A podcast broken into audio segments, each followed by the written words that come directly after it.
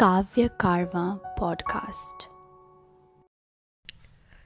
कई बार सुबह उठकर आपको लगता है कि ये एक आम दिन है, जो जाते जाते बिना किसी याद, बिना किसी हलचल के चला जाएगा। ना कोई त्योहार, ना कोई परीक्षा, ना कहीं जाना और ना किसी का आना।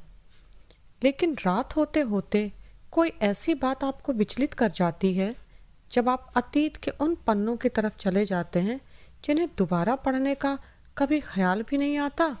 या यूँ कहें कि उन पन्नों का अस्तित्व है, ये भी आपको याद नहीं? आज न्यूज़ चैनल में जिया खान की आत्महत्या के समाचार से मन अत्यंत दुखी हो गया था। लग रहा था जैसे किसी तरह यह झूठ हो जाए। इतनी कम उम्र की लड़की, अभी तो देखा था उसे गजनी फ़िल्म में।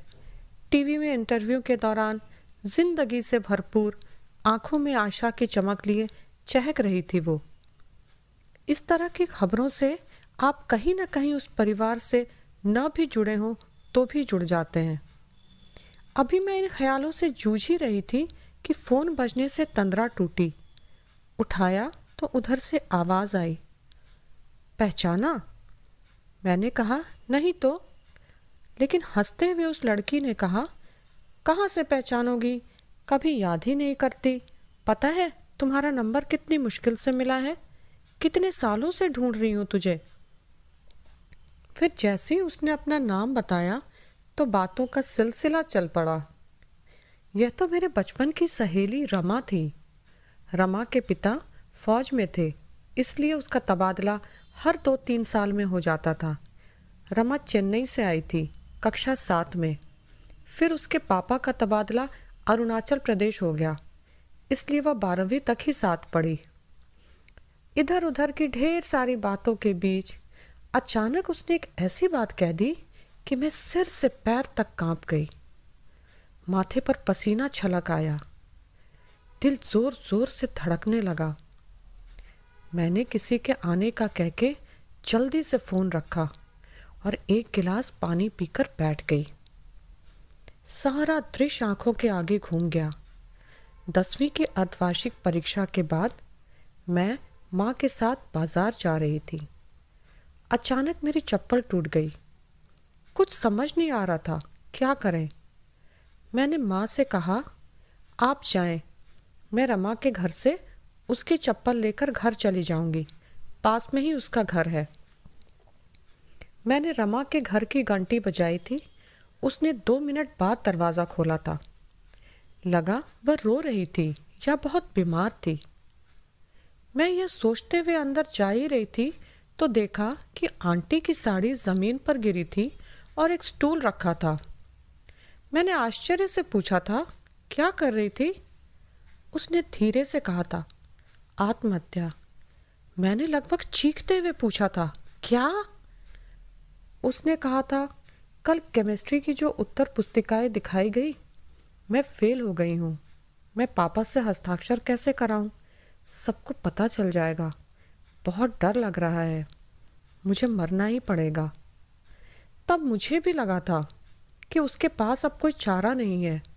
मैंने कहा था, मैं समझ रही हूँ अंकल के गुस्से का सामना कैसे करेगी?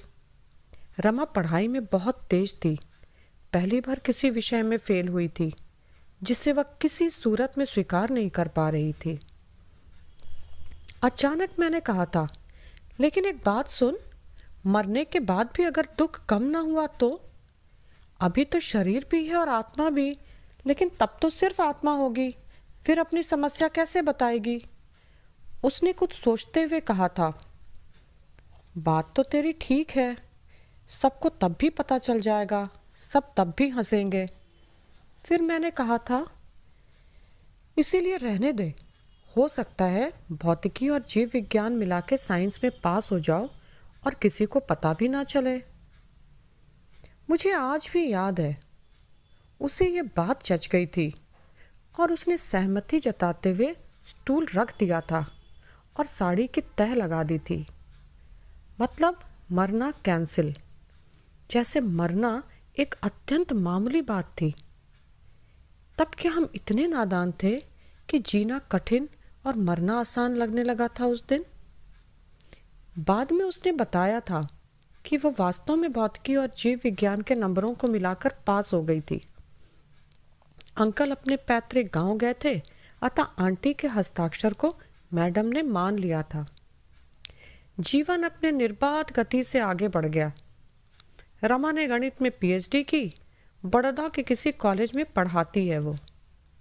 आज रमा ने मुझे जब उस दिन की बात याद दिलाई और बड़े ही हल्के फुल्के अंदाज में मुझे जीवन दात्री संबोधित किया और हंसने लगी, तब मैं उससे ये कह नहीं पाई कि अगर उस दिन उस समय मेरी चप्पल न टूटती तो? क्या मुझे ईश्वर ने वहाँ भेजा था? बिना समझे उसे शरीर आत्मा जैसे गूढ़ विषय को कैसे समझा दिया था मैंने? सत्य चाहे कुछ भी हो ज्ञात नहीं। बस यह कह सकती हूँ कि आत्महत्या के आवेग के पहले अगर यह विचार ही आ जाए कि मरने के बाद भी दुख कम ना हो तो बिना शरीर के समस्या सुलझाएँगे कैसे? तो संभवतः कई बेशकीमती जीवन बच जाएँ, है ना?